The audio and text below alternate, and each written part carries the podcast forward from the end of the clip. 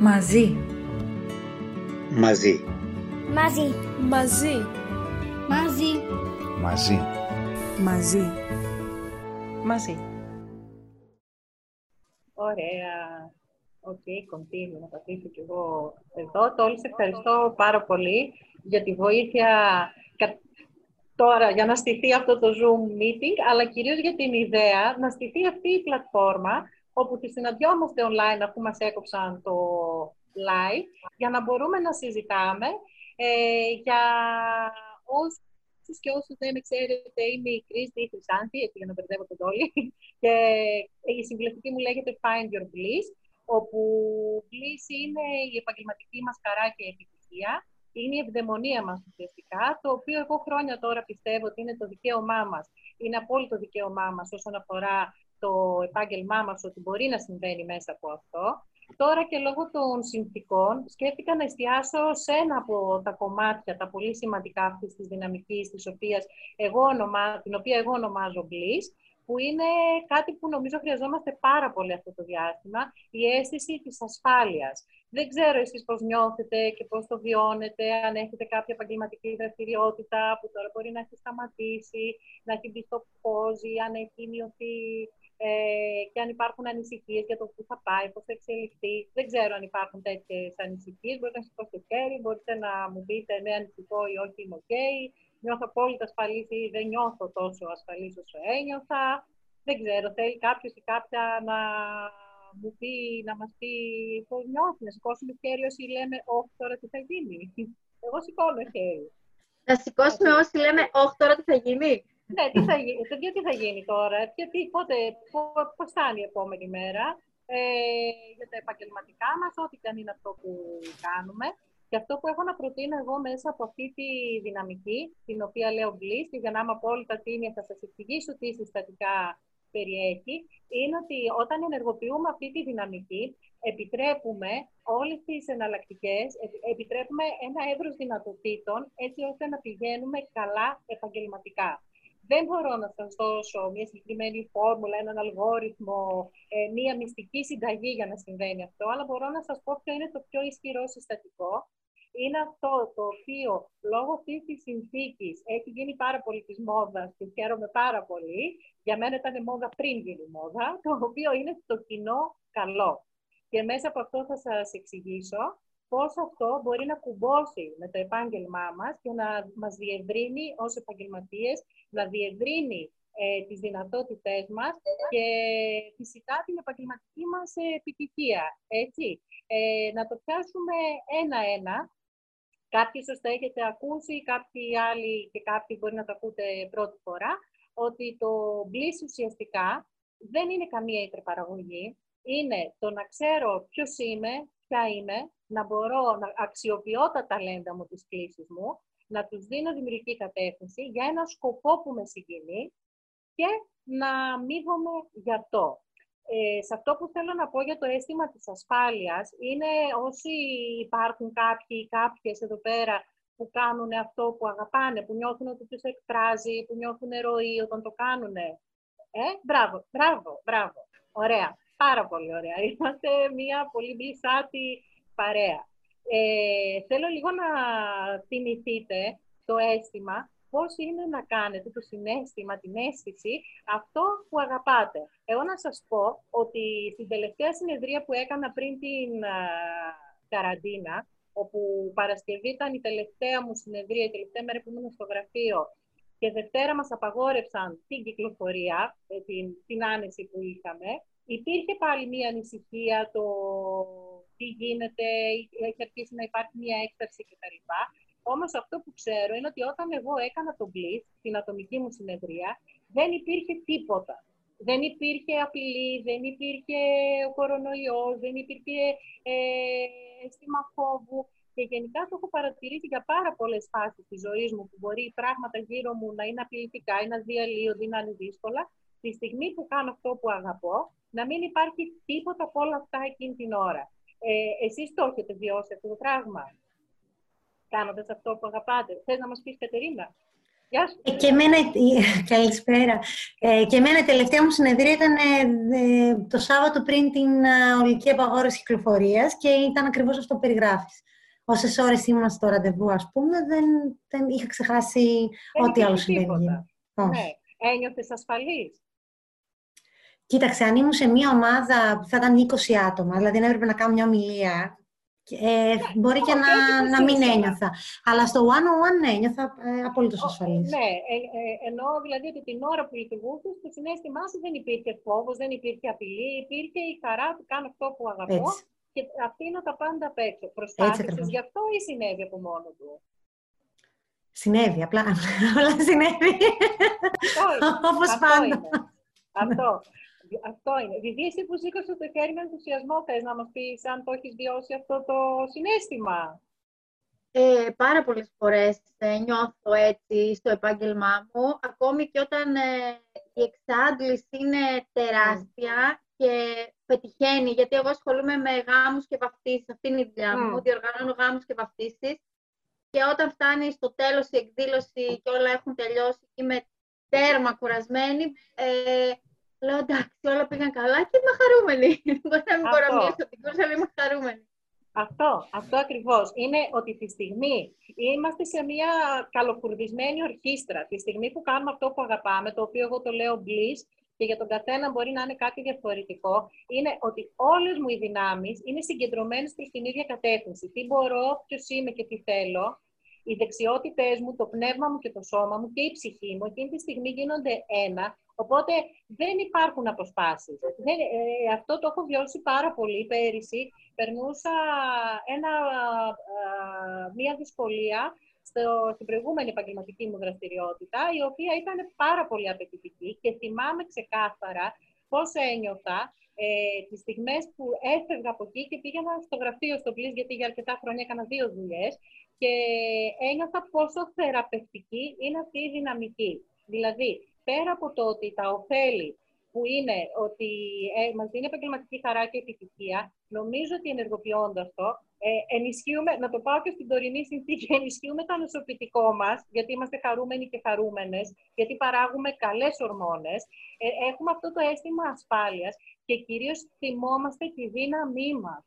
Θυμόμαστε ποιες είμαστε και ποιοι είμαστε.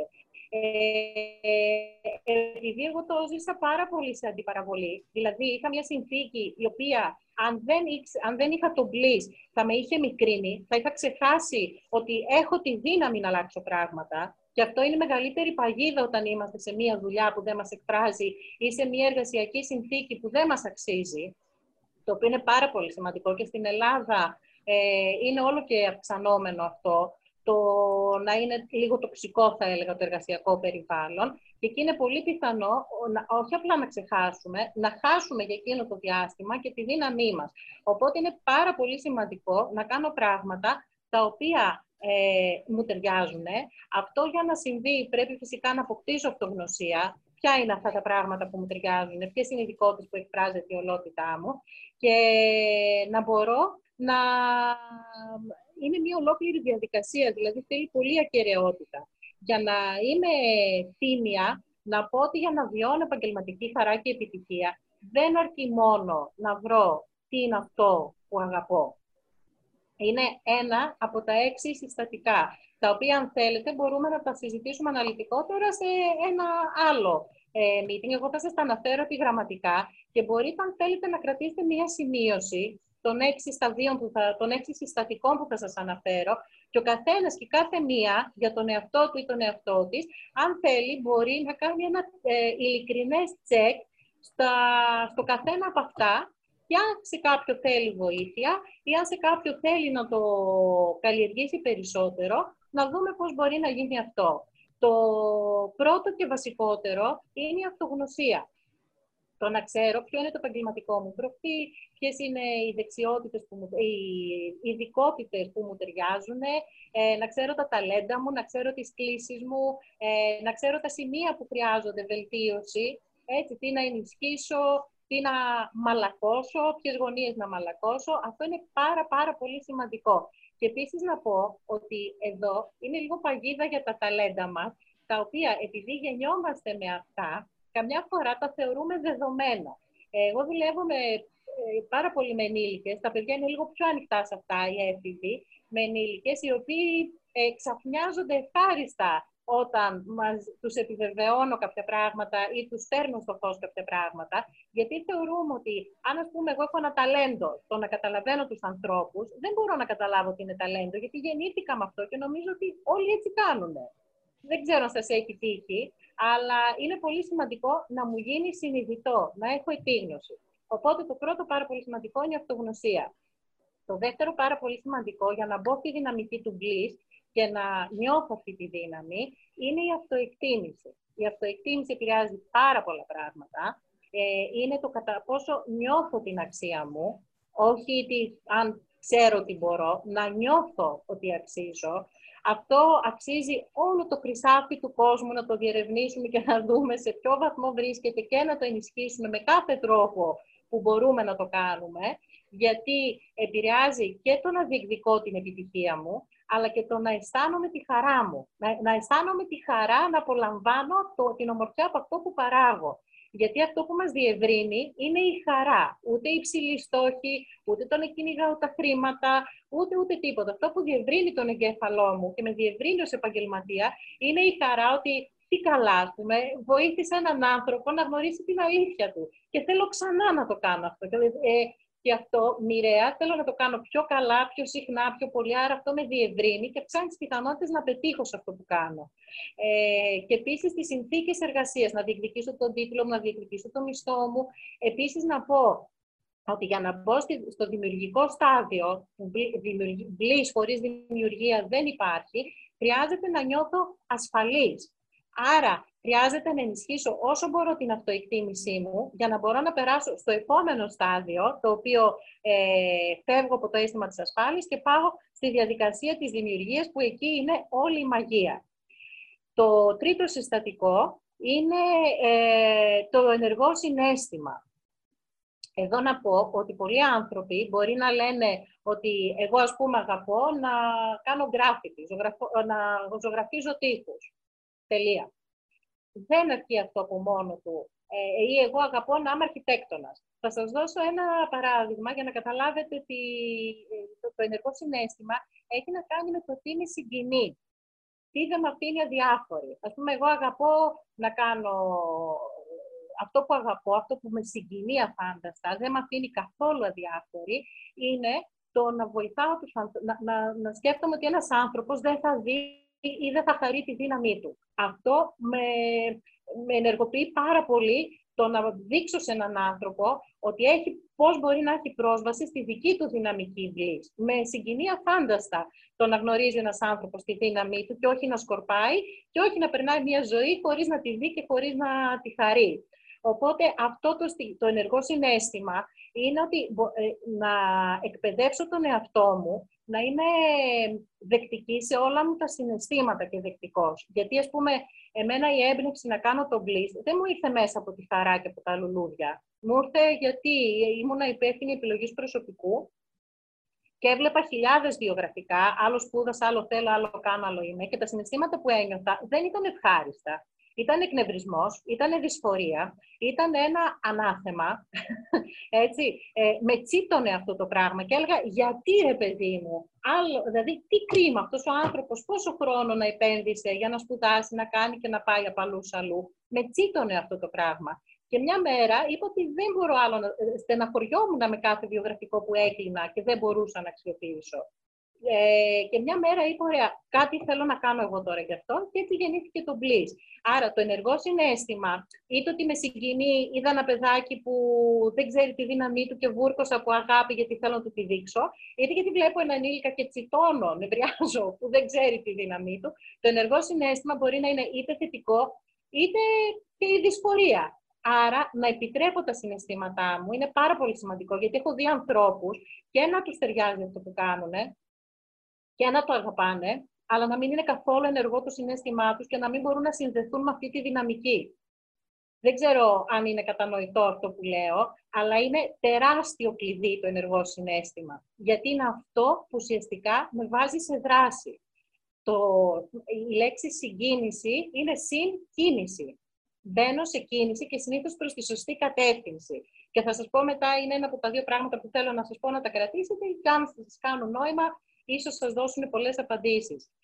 Ε, οπότε η συγκίνηση συν τον ενθουσιασμό, τι με συγκινεί, τι με βάζει σε κίνηση και τι έχω σκοπό να κάνω εγώ γι' αυτό και απλά να γκρινιάζω άγωνα, να λέω άλλο ένα βιογραφικό που δεν μπορώ να αξιοποιήσω και να γκρινιάζω, να λέω πώς θα γίνει να το αλλάξω εγώ αυτό το πράγμα, τι, τι μπορώ εγώ να κάνω.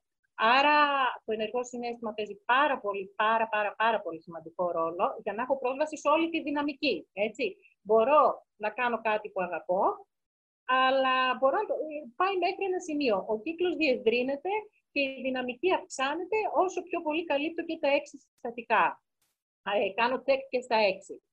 Ένα άλλο πάρα πολύ σημαντικό είναι η ξεκούραση, την οποία έχουμε πρόσβαση πάρα πολύ εύκολα αυτό το διάστημα. Και τι εννοώ ξεκούραση; Δεν εννοώ μόνο τη σωματική ε, ξεκούραση, ότι δεν χρειάζεται να πηγαίνω, έρχομαι, να τρέχω, το οποίο βοηθάει πάρα πολύ ότι μπορεί να έχουν μειωθεί οι ρυθμοί μας. Βέβαια, χθες που μιλούσαμε με τον Τόλι και τη Μαρία, η Μαρία έλεγε ότι δεν προλαβαίνει τίποτα σε σχέση με άλλες φορές, λόγω αν είναι κάποιος στο σπίτι. Τέλος πάντων, ίσως αυτό το διάστημα να έχουμε λίγο περισσότερη πρόσβαση σε ξεκούραση αρχικά σωματική. Να κινηθούμε παραπάνω, να καθίσουμε στον καναπέ μας παραπάνω, να μην τρέχουμε σαν παλαβοί και σαν παλαβές.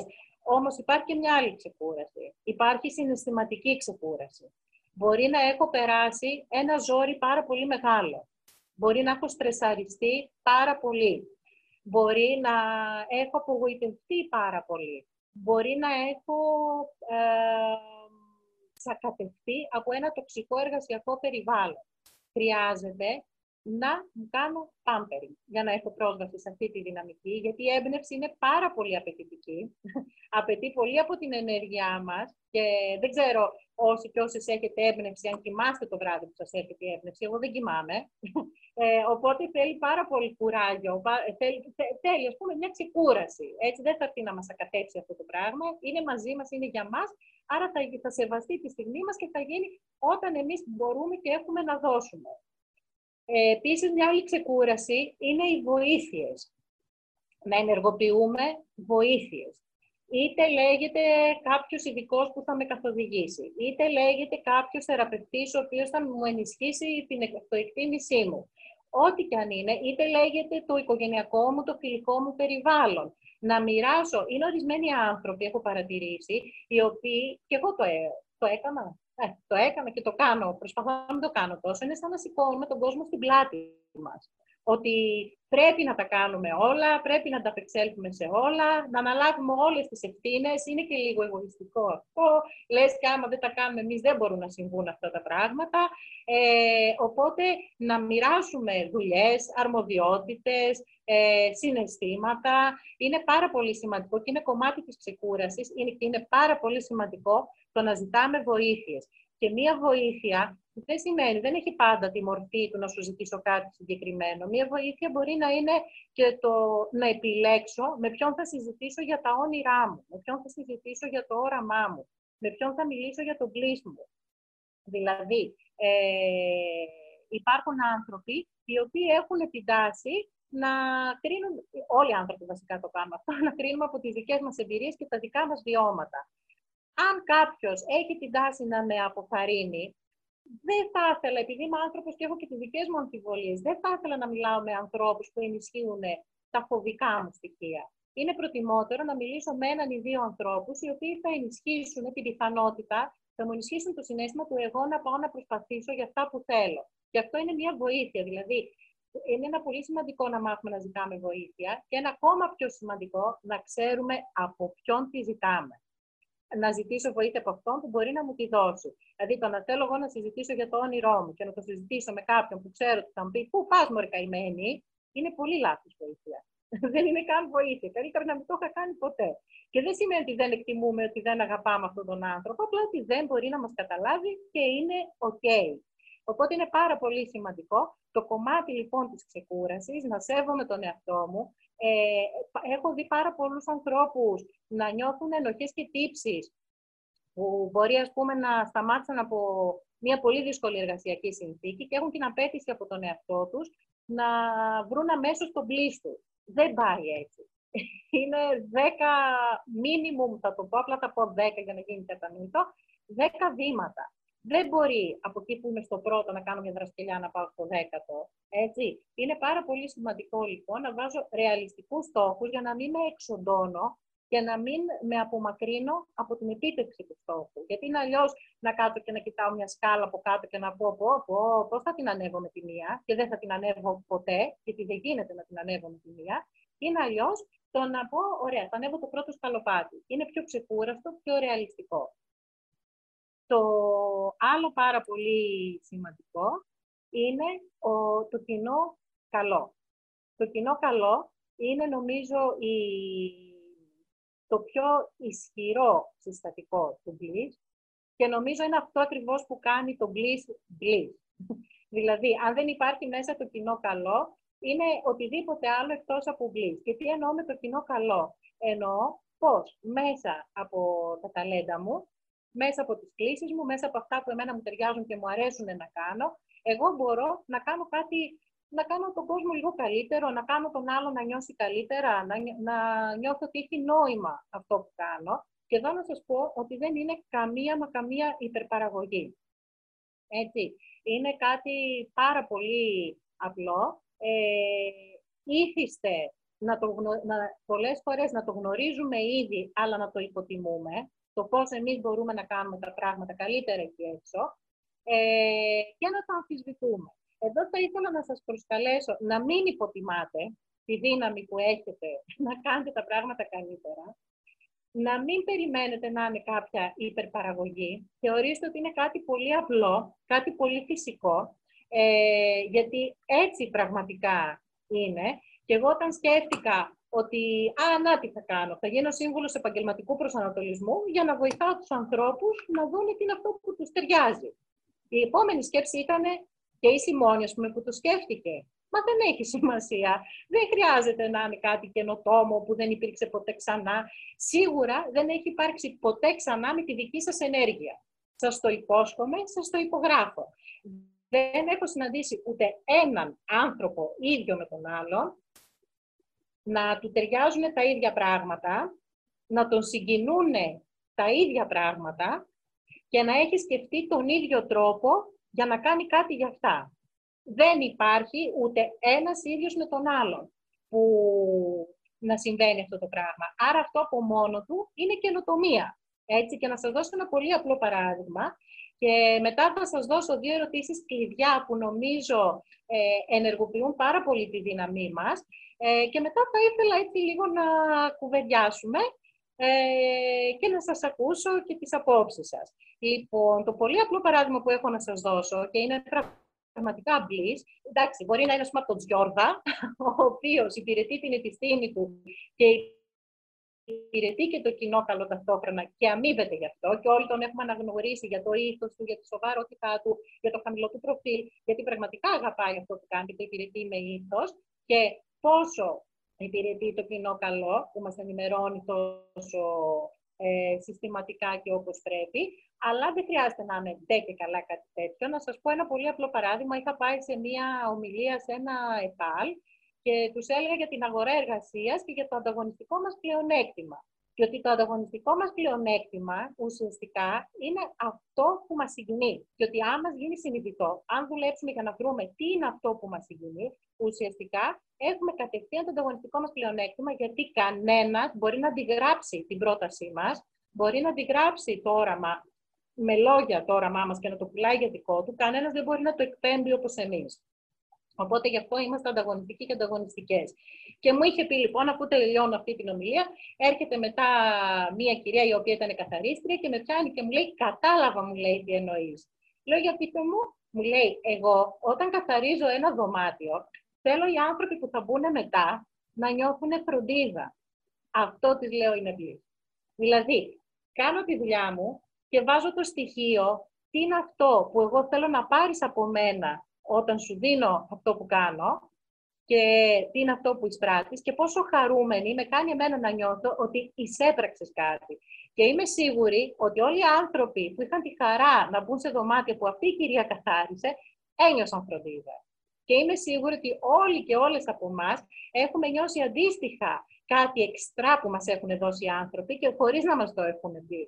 Ένα κέικ που είναι πιο νόστιμο, ένα γλυκό που είναι πιο νόστιμο γιατί έγινε με πολύ αγάπη, ε, ένα καφέ που μας έρβηναν με πάρα πολύ κέφι, που μας φάνηκε ο πιο ωραίος καφές που ήπιαμε, ε, ένας γιατρός που νοιάστηκε για μας ε, σε ανθρώπινο επίπεδο και άγγιξε την καρδιά μας και το συστήνουμε σε όλους μας το σώμα και σε όλους μας τους νεοφούς ως έναν εξαιρετικό επιστήμονα.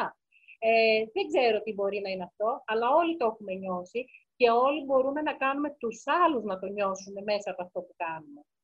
Οπότε, ε, μία ερώτηση η οποία είναι πάρα πολύ ενδυναμωτική, γιατί όλα αυτά τα χρόνια, με τον τρόπο που επιλέγουμε επάγγελμα, μας κλέβουν τη δύναμή μας, αντί να μας τη δίνουν πίσω. Και εγώ έχω ξεκινήσει αυτά τα χρόνια να προσπαθώ να θυμίσω αυτή τη δύναμη στους ανθρώπους και έχω παρατηρήσει ότι μία ερώτηση που αποδυναμώνει πάρα πολύ είναι το τι θέλω να κάνω. Όσο περίεργο και αν σας φανεί, αυτή την ερώτηση εγώ θα τη διέγραφα για πάντα από το μυαλό των ανθρώπων, γιατί είναι πάρα πολύ αμφωτική, είναι αδύνατον να απαντηθεί, γιατί για να την απαντήσουμε με σιγουριά, θα έπρεπε να μπορούσαμε να δοκιμάσουμε όλα αυτά που θα θέλαμε να κάνουμε και μετά να αρχίσουμε να απορρίπτουμε. Άρα αυτή η ερώτηση για μένα αποδυναμώνει, παράδυναμώνει και θα, προτι... θα πρότεινα να την αντικαταστήσουμε με την εξής ερώτηση, την οποία μπορείτε να τη σημειώσετε, να αρχίσετε να την κάνετε στον εαυτό σας και να δείτε τι απαντήσεις θα σας δώσει. Η ερώτηση που ενδυναμώνει είναι το τι με συγκινεί. Αρχίστε να παρατηρείτε τι σας συγκινεί μέσα από άρθρα που κατά περίπτωση διαβάζετε, να βρούμε ένα κοινό παρανομαστή. Μέσα από πράγματα που πάντα τραβούσαν την προσοχή σας. Μέσα από πράγματα που συζητάτε. Ε, τι βίντεο βλέπουμε συνήθως στο YouTube. Ε, δεν ξέρω, τι, πού πέφτει το μάτι μας. Τι είναι αυτό που με τσιτώνει; Είχα κάνει και ένα podcast στη Δέσποινα την Κανάπογλου και είχαμε βάλει στο γιατί όχι, εξαιρετική, και είχαμε βάλει hashtag τι με τσιτώνει. Γιατί είναι αυτό που λες, ε όχι ρε παιδί υπάρχει ένας καλύτερος τρόπος να γίνει αυτό το πράγμα και παρατηρήστε τι είναι αυτό ε, που ενδεχομένως μπορεί να σας τσιτώνει, να μην σας αφήνει αδιάφορους, αδιάφορες. Υπάρχει ένας κοινός παρανομαστής. Για μένα ήταν πάντα η δύναμη των ανθρώπων. Το να δούνε και να χαρούν τη δύναμή τους. Από εκεί και πέρα, αφού βρω τι με συγκινεί, μπορώ να βρω και με ποιον τρόπο μου είναι πιο εύκολο αυτή τη στιγμή εγώ να το υπηρετήσω. Έτσι. Είναι πάρα πολύ σημαντικό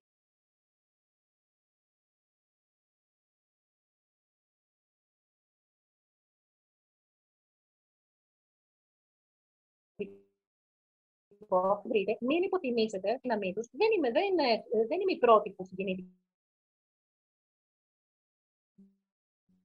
Τι σε χάνουμε. Δεν σε ακούμε. Αυτό θα το υπηρετήσω. Α, δεν με ακούτε; Όχι, πολύ τώρα, μου δείτε. Τώρα, τώρα πάλι σε ακούμε, ναι. Α, Κάνε, συγγνώμη, έκανες, έκανες λίγες διακοπές ε, τα τελευταία δευτερόλεπτα. Α, συγγνώμη. Μου δείχνει full σήμα. Ελπίζω να, να μην σας ε, ξανα... Ε, σπάσω τα νεύρα στα ρομπό. ε, λοιπόν, οπότε δεν ξέρω αν ακούσατε αυτό που έλεγα. Στο τι με συγκινεί, μην υποτιμήσετε την απάντηση.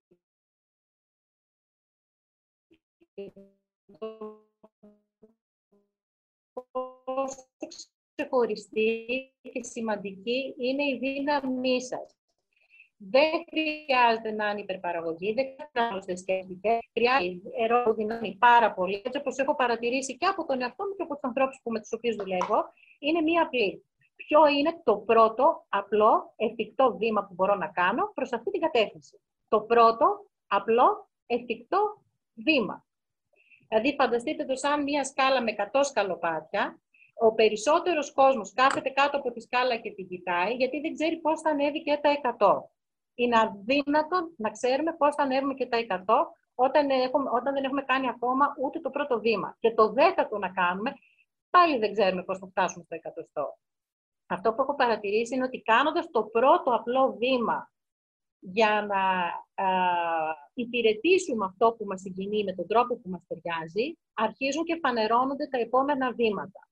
Τα οποία από το πρώτο σκαλοπάτι ή και από το δέκατο και από το εικοστό δεν υπάρχει περίπτωση να διανοηθούμε πώς από το ένα θα πηγαίνουμε στο άλλο. Και επειδή έχω δει πάρα πολύ κόσμο να μου βιάζει, να γίνεται αναβλητικός, να στέκεται στο πώς θα φτάσει, να στέκεται εκεί ακίνητος και να μην πηγαίνει προς τον πλήστου, γιατί δεν ξέρει πώς θα τα ανέβει και τα 100, έχω βρει ότι ο μόνος τρόπος είναι να σκέφτομαι το πρώτο απλό εφικτό βήμα.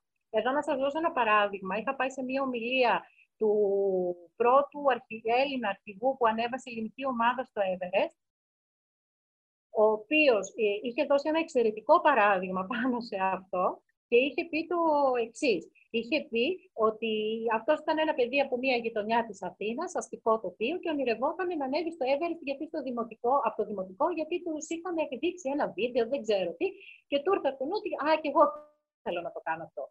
Και όλοι του λέγανε, Καλά, και πώς θα το κάνεις, εσύ δεν έχεις καμία σχέση, ούτε πρόσβαση να τρέχεις στα βουνά, ούτε τίποτα, τίποτα, τίποτα. Και λέει, το πρώτο πράγμα που έκανα ήταν να πάρω ένα ζευγάρι αθλητικά παπούτσια. Αυτό ήταν το πρώτο απλό εφικτό βήμα και αυτή η νοοτροπία κρύβει πάρα, ενδυναμώνει πάρα πάρα πάρα πολύ. Πάρα πολύ. Το να κάτσω να κάνω στρατηγικό πλάνο, πώς από το 0 θα πάω στο 800, είναι μια πολύ ωραία δραστηριότητα και σίγουρα πρέπει να είναι κάποιος πάρα πολύ έξυπνος και πάρα πολύ ικανός για να το κάνει. Όμως είναι πάρα πολύ αγχωτικό. Είναι πάρα πολύ σημαντικό να έχω ένα πλάνο δράσης. Ωστόσο, ε, πρέπει πρώτα να μπω σε δράση.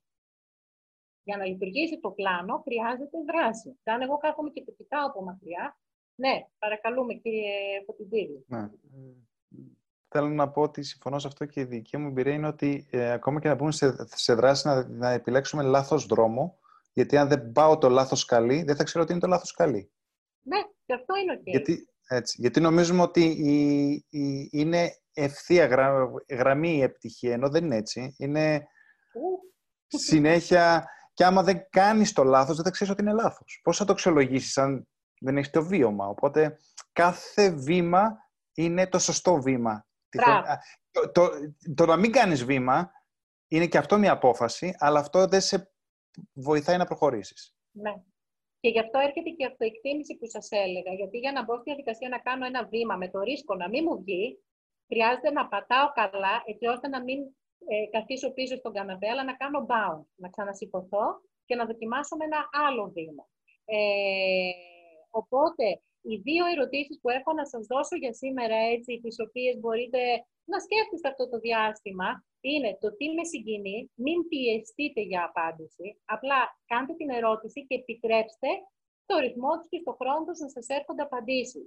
Το τι με συγκινεί και το ποιο είναι το πρώτο απλό εφικτό βήμα, το οποίο νομίζω το χρειαζόμαστε όλοι και όλες, και εγώ που σας το λέω, είναι μια ερώτηση που κάνω κάθε μέρα στον εαυτό μου.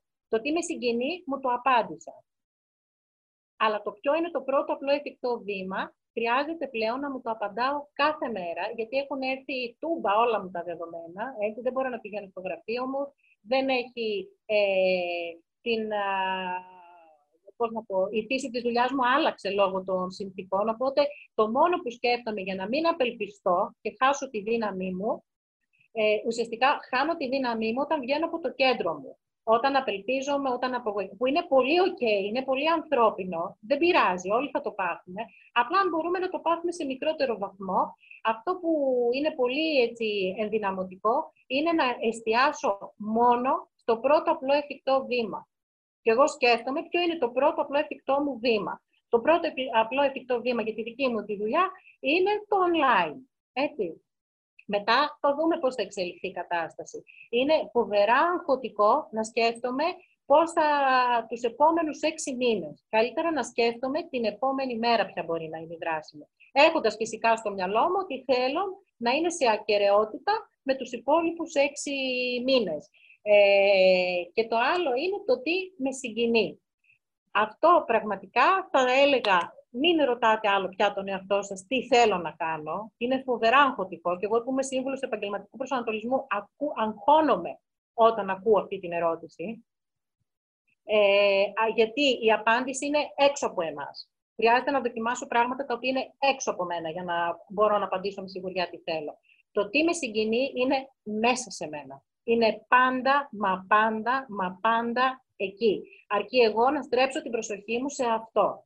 Και αυτό θα μου απαντήσει πώς θέλω να το υπηρετήσω. Και, α, και μία ερώτηση ακόμα που θα έκανα delete για πάντα είναι το πώς θα βγάλω λεφτά.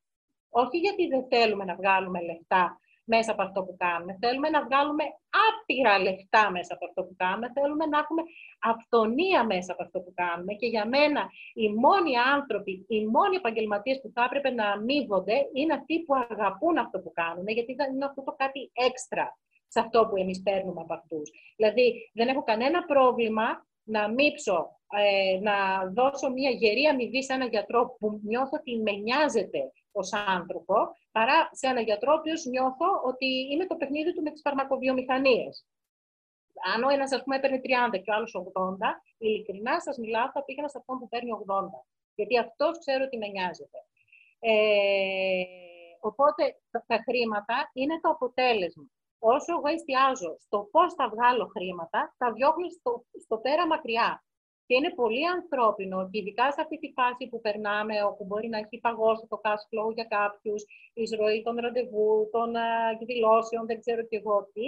Είναι πολύ εύλογο να έχουμε αυτή την ανησυχία, αλλά καλύτερα να στρέψουμε αλλού την προσοχή μας.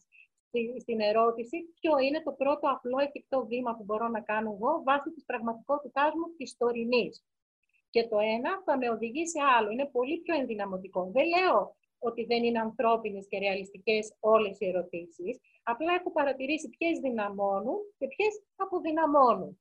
Και επειδή σήμερα μιλάμε για ασφάλεια και δύναμη, είπα να σας προτείνω ε, να αντικαταστήσουμε κάποιες ερωτήσεις με κάποιες άλλες που μπορεί να μας ε, διευρύνουν παρά να μας μικρύνουν. Ε, νομίζω θα ήθελα να σας ακούσω και εσάς, αν θέλετε κάτι να πείτε, αν θέλετε κάτι να συμπληρώσετε, κάποια σκέψη, οτιδήποτε. Εγώ αυτά είχα να πω πάνω κάτω. Το χρόνο πώς είμαστε όλοι, τελειώσαμε, έτσι. Είμαστε οκ; Είδες, δεν το τέντωσα. Εντάξει, είμαστε εδώ Έχετε κάποια απορία, έχετε κάποια ερώτηση, θέλετε κάποια σκέψη να μοιραστείτε, οτιδήποτε; Άμα είναι εύκολο να κάνω μια ερώτηση. Καλησπέρα Ναι, βέβαια. Καλησπέρα. Κική ονομάζομαι. Γεια σου, Κική. Ε, έχω την εντύπωση πως είπες ότι είναι έξι τα συστατικά. Ναι. Αλλά εγώ έχω γράψει πέντε. Μήπως μου ξέφυγε κάποιο; Μπορεί εμένα να μου ξέφυγε. Περιέλαβα. Ε, λοιπόν, είναι η αυτογνωσία, η αυτοεκτίμηση, η ξεκούραση, το ενεργό συνέδριο. Α, η δράση. Η δράση είναι το έκτος συστατικό. Είναι αυτό που το είπα στο κομμάτι των στόχων, αλλά η δράση, η εμπειρία και το βίωμα είναι αυτό το ότι το μπλής μας δεν συμβαίνει ποτέ από τον καναπέ μας.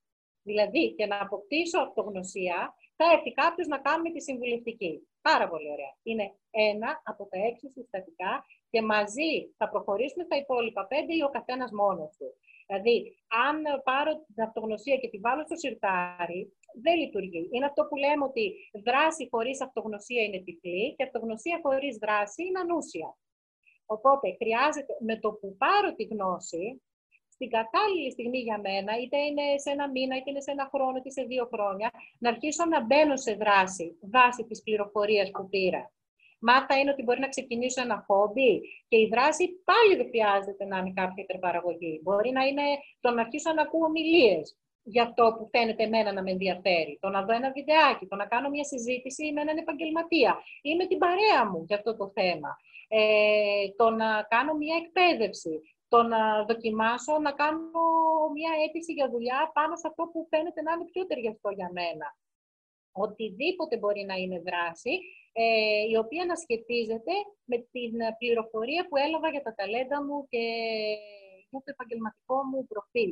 Γιατί μέσα από τη δράση ξετυλίγεται και όλη η υπόλοιπη δυναμική. Σίγουρα όχι από τον καναπέ μου. Είναι, μπορώ να εμπνέομαι μόνο μέσα από την αλληλεπίδραση και μέσα από τα ερεθίσματα και νομίζω ότι όλοι θα είδαν να κουνάς το κεφάλι και να συμφωνείς με αυτό, έτσι. Συμφωνώ γιατί ε, νομίζω πάει και σε αυτό που κάναμε και μια κουβέντα για το μαζί, για το τρίτο σημείο, που είναι ότι δεν χρειάζεται κάτι να κάνεις. Η ελεύθερη βούληση. Η οποία είναι παρεξηγημένη το ότι αυτό που πολύ, θα, εγώ συμφωνώ, που έθεσες ότι δεν γίνεται κάτι τον καναπέ, που είναι παραξηγημένο το ότι δεν χρειάζεται κάτι να κάνω, μπορεί να είμαι ευτυχισμένος απλά με το να είμαι. Ναι, ισχύει αυτό. Αλλά αυτό που λες και εσύ ότι όταν βρεις τον πλή σου, βρίσκεσαι σε δράση αυτομάτως. Δηλαδή δεν κάθεσαι στα αυγά σου, δεν περιμένεις να γίνουν πράγματα για σένα, τα κάνεις εσύ, ε, είσαι proactive. Και, εδώ, και έχουμε επίσης, ε, εγώ το ένιωθα πάρα πολύ, ότι ο θυμός νομίζαμε ότι μας κινητοποιεί. Ότι θέλω να αλλάξω τον κόσμο, θέλω να σώσω τον κόσμο, θέλω να κάνω κάτι. Δηλαδή, βλέπουμε σκουπίδια στο δρόμο και αν δεν θυμώσω γιατί κάποιος τα πέταξε εκεί, να τα πάρω με θυμό να τα ρίξω στον κάδο, νομίζουμε ότι αν φύγει ο θυμός θα είμαστε αδιάφοροι. Αυτό δεν ισχύει. Πάλι θα τα μαζέψω τα σκουπίδια, θα τα κάνω με αγάπη. Θα τα κάνω όχι επειδή κάποιος άλλος θα πρέπει να τα κάνει και τα πέταξε εκεί, αλλά γιατί τα σκουπίδια ανήκουν στον κάδο. Γι' αυτό το λόγο. Ή γιατί και όχι αγαπάω το περιβάλλον. Αυτό. Και ναι. αλλάζει, δεν γίνομαι αδιάφορος. σα ίσα θα κάνω το ίδιο, αλλά επενδύοντας όμορφη ενέργεια, ε, θετική ενέργεια μέσα στην πράξη μου και όχι ε, low vibes, και να, γιατί παίζει πολύ σημαντικό ρόλο αυτό που κάνω, ποιος σήμερα όταν το κάνω. Μπορώ να κάνω το ίδιο πράγμα με διαφορετική στάση, επενδύοντας διαφορετική ενέργεια και θα έχω διαφορετικό αποτέλεσμα. Αυτό είναι που έλεγα και για την ερώτηση το πώς θα βγάλω χρήματα. Εννοείται ότι θέλουμε τα χρήματα. Έτσι είναι μια μορφή ενέργειας και άποψή μου είναι ότι είναι πάρα πολύ σημαντικό όλη αυτή η ποσότητα που υπάρχει στον πλανήτη από χρήματα να πηγαίνει στα χέρια ανθρώπων που έχουν αγάπη. Άρα τα θέλουμε τα χρήματα να έρχονται στον πλήσι του καθενός ε, και απλά είναι τελείως διαφορετική η δυναμική που ενεργοποιείται όταν λειτουργώ από την αφετηρία. Πώς μπορώ εγώ με τα ταλέντα μου να κάνω καλό εκεί έξω, που θα έρθουν χρήματα, και είναι τελείως διαφορετική η δυναμική που ενεργοποιείται από το άγχος πώς θα βγάλω λεφτά κάνοντας αυτό που αγαπώ. Είναι πάρα πολύ διαφορετικό. Είναι διαφορετική η δράση μου, είναι διαφορετικό το πάτημά μου, είναι διαφορετικό το βλέμμα μου.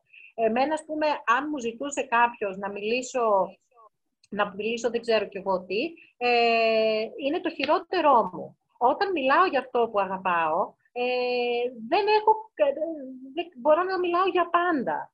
Γιατί νιώθω ότι κάνει καλό. Και όλο αυτό με βοηθάει να διευρυνθώ. Δηλαδή, μιλήστε για το ποιος είναι ο σκοπός πίσω από αυτό που κάνετε και αγαπάτε και αυτό θα σας διευρύνει. Έτσι ο κόσμος θα ακούσει, γιατί μιλά στην καρδιά του άλλου, όχι στο πορτοφόλι του άλλου και δεν γίνεται με σκοπιμότητα.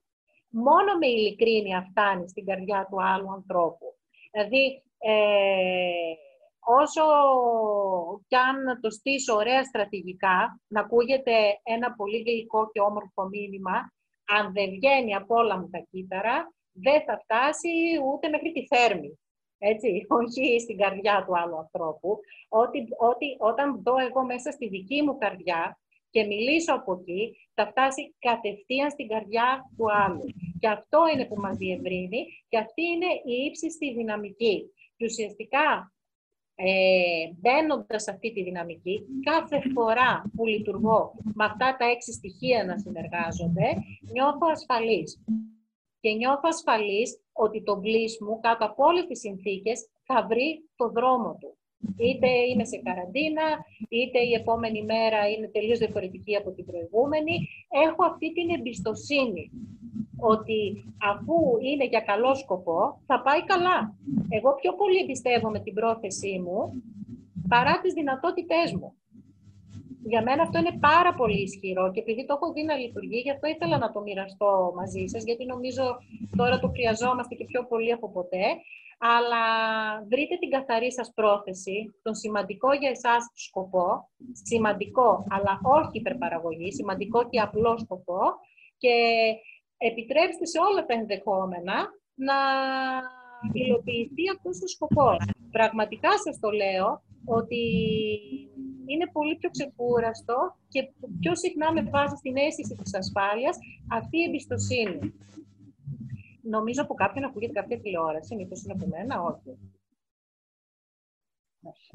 Ε, Νομίζω και κάποιο, κάποιος είχε σηκώσει χέρι, δεν θυμάμαι. Ναι, δεν ξέρω. Η Φέδρα ήτανε. Να πω λίγο κάτι εγώ, η Άννα είμαι. Ναι, βεβαίως. Ναι, ναι, ναι, ναι. Πείτε μας. Γιατί δεν ακούγεται; Ναι. Άννα, πες μας. Τι έγινε; Η Άννα είναι. Ναι, ναι, Τώρα, ναι. τώρα, ναι. ναι. Ναι. Έλα, Χρυσάνθη. Καλησπέρα. Καλησπέρα, Καλά, Άννα. μια χαρά είσαι. Διακόπτεται. Ή εγώ δεν έχω καλό ίντερνετ. εσείς; Λοιπόν, να πω κάτι πλήση μου. Καλησπέρα, καλησπέρα. Ε, νομίζω ότι έχω βρει τον πλήση μου, έτσι νομίζω. Μ' ακούτε τώρα; Ε, τώρα Καλύτερα. ναι. Το, μπράβο, τώρα ναι. Τώρα ναι. Και πάλι όχι. Ε, κάποιος, το όλοι εσύ Ακούτε; ακούς. Α, ε, Ωραία. διακόπτεται, δεν ακούγεται Τώρα, καλά. τώρα δυστυχώς. ακούμε. Δεν ακούγεται. Ναι, παγώνει και η οθόνη. Κα- Δεν κάνει ακούω. διακοπές και ακούγεται και ένας έντονος θόρυβος. Ναι, μήπως το έχετε και από κινητό και από υπολογιστή. Ακούγεται λίγο περίεργα.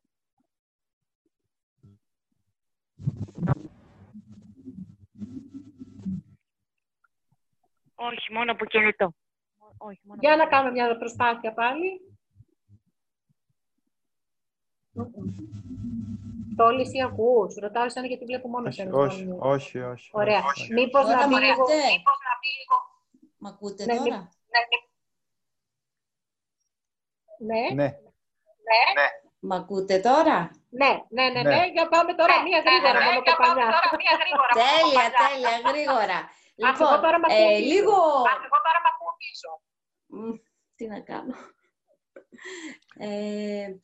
Ε, ε, ε, λέω ότι εγώ θεωρώ ότι έχω βρει τον bliss μου. Ε, είμαι εξωτερική πολίτρια. Ε, νομίζω ότι το κάνω με πολύ αγάπη αυτό που κάνω Μμμ. και το καταλαβαίνω μέσα από την εμπιστοσύνη που μου δείχνουν οι πελάτες μου. Ε, αλλά δεν έχω την ανάλογη αποδοχή μέσα από το, από το αφεντικό μου. Εκεί το bliss που πάει. δηλαδή, όταν εμένα μου το κατεβάζει όλο αυτό, ε, δεν, ε, δεν το κάνω με χαρά. Αρχίζω και σφίγγομαι, αρχίζω και... Εκεί εγώ το χάνω, πιστεύω. Ωραία. Ενώ Να τα σας- καταφέρνω πάρα πολύ Ωραία, καλά. να σας πω. Δηλαδή, με μπλοκάρει πάρα πολύ αυτό. Χίλια συγγνώμη, για- μπορεί να ακουστεί αγενές, αλλά αν στο το όλοι μπο- μπορεί να μπει στο mute, γιατί ακούω τη Ναι. φωνή μου πίσω. Συγγνώμη, Τώρα, θα ναι, σας αφού- απαντήσω. ναι. Αφού ολοκλήρωσε, ολοκλήρωσε Ναι. την ερώτηση, Ευχαριστούμε για την ε, το ερώτηση. έκανα- Συγγνώμη, απλά ακούω τη φωνή μου πίσω και δεν θα μπορούσα. Νομίζω ναι, ακούγεται λίγο περίεργα. Λοιπόν, αυτό έχει να κάνει, αισθάνομαι, με το κομμάτι της αυτοεκτίμησης.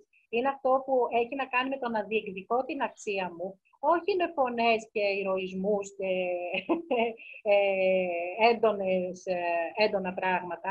Όταν εγώ νιώθω την αξία από αυτό που παράγω, το εισπράττουν και οι άλλοι. Και αν δεν το εισπράττουν, παίρνω την αξία μου και την πάω κάπου αλλού. Ε, υπάρχουν όσον αφορά τις εργασιακές συνθήκες, γιατί οι περισσότεροι ή έχουμε υπάρξει υπάλληλοι ή είμαστε υπάλληλοι και εγώ προσωπικά ήμουν πολύ χαρούμενη να είμαι υπάλληλος. Δεν έχω κανένα πρόβλημα. Απλά η επαγγελματική μου πορεία με έκανε να αυτονομηθώ. Ε, Όντας υπάλληλος λοιπόν και έχοντας ζήσει πολλά χρόνια μέσα σε μεγάλες επιχειρήσεις, παρατήρησα ότι υπάρχουν δύο κατηγορίες εργασιακών συνθήκων. Υπάρχει η μία κατηγορία που έχει να κάνει με τη δική μου στάση, και αν ενισχύσω εγώ την αυτοεκτίμησή μου, μπορώ να σταθώ πιο αποτελεσματικά στο εργασιακό μου περιβάλλον και να βελτιώσω τη συνθήκη. Η άλλη κατηγορία είναι ότι είμαι σε ένα τοξικό εργασιακό περιβάλλον, που εκεί ό,τι και αν κάνω, όσο και αν αισθάνομαι εγώ την αξία μου, δεν μπορώ να αποδώσω γιατί είναι τοξική συνθήκη.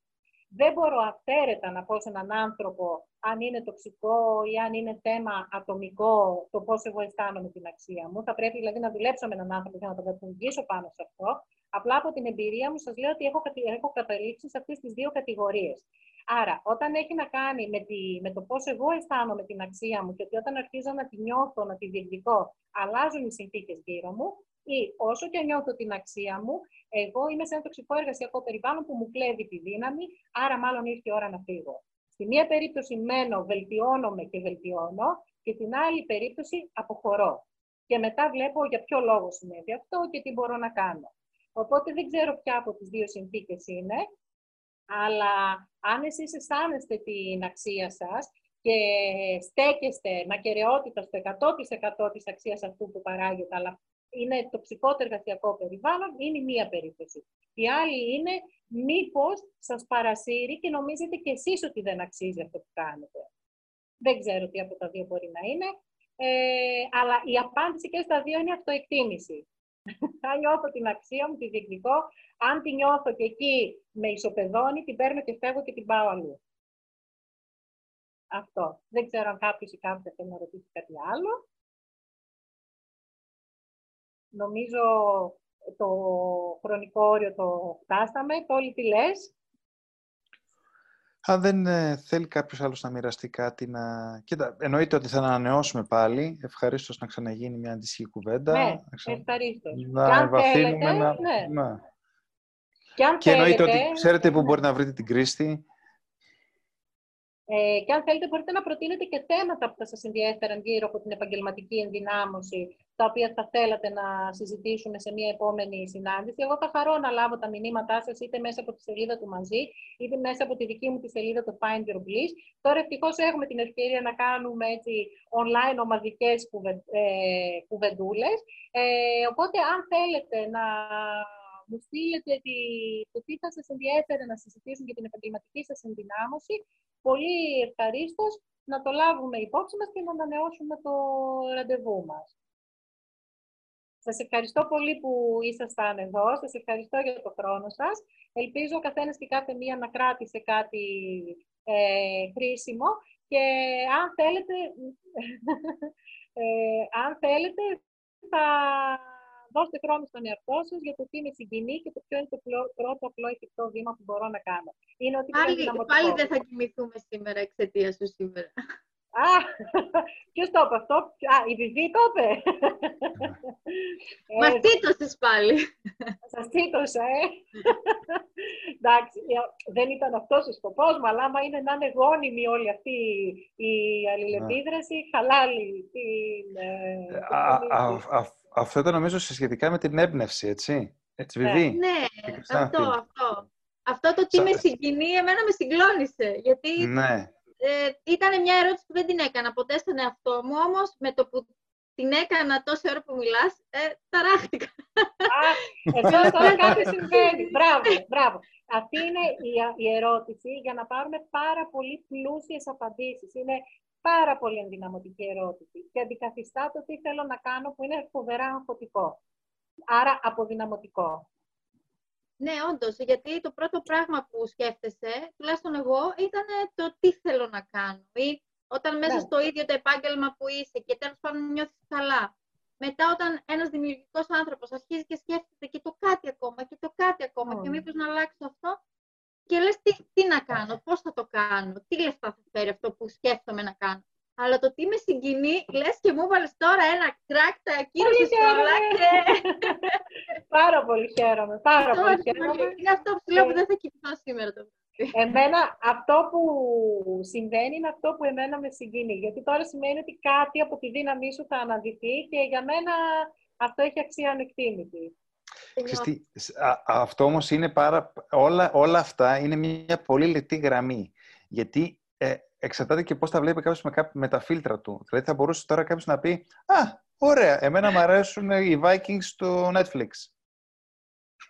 Ε, με ναι, συγκινούνε. πρόσεξε, μπορεί να έχει να κάνει να φτάσουμε στο σημείο ότι μου αρέσει να προστατεύω τους ανθρώπους και να γίνω ασφαλιστής.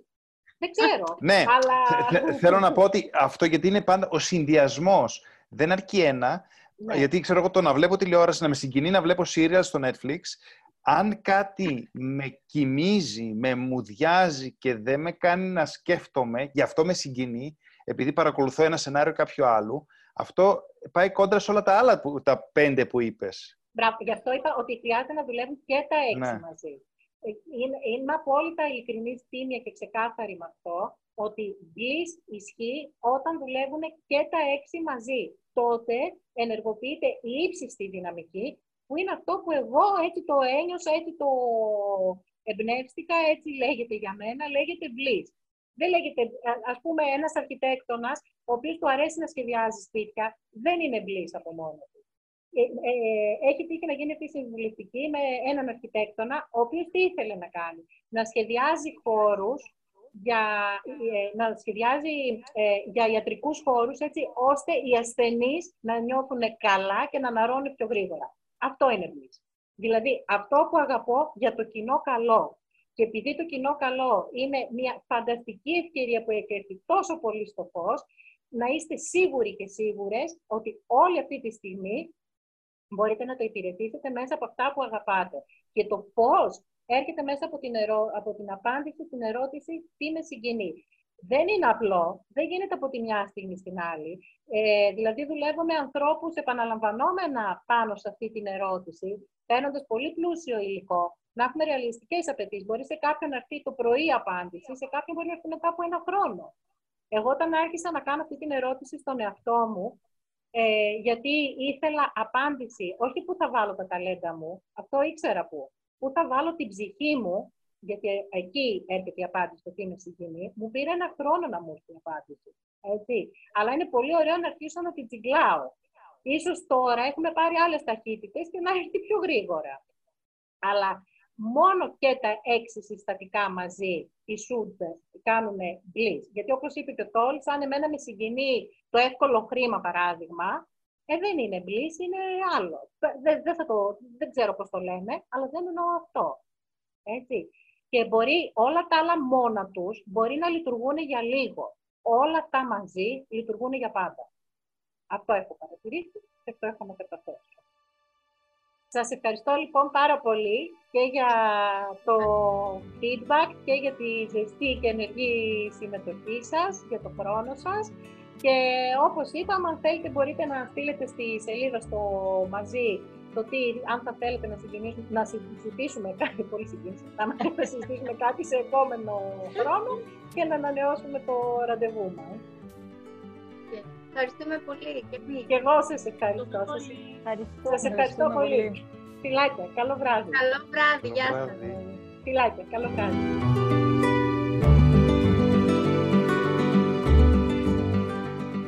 Μαζί. Μαζί. Μαζί. Μαζί. Μαζί. Μαζί. Μαζί. Μαζί.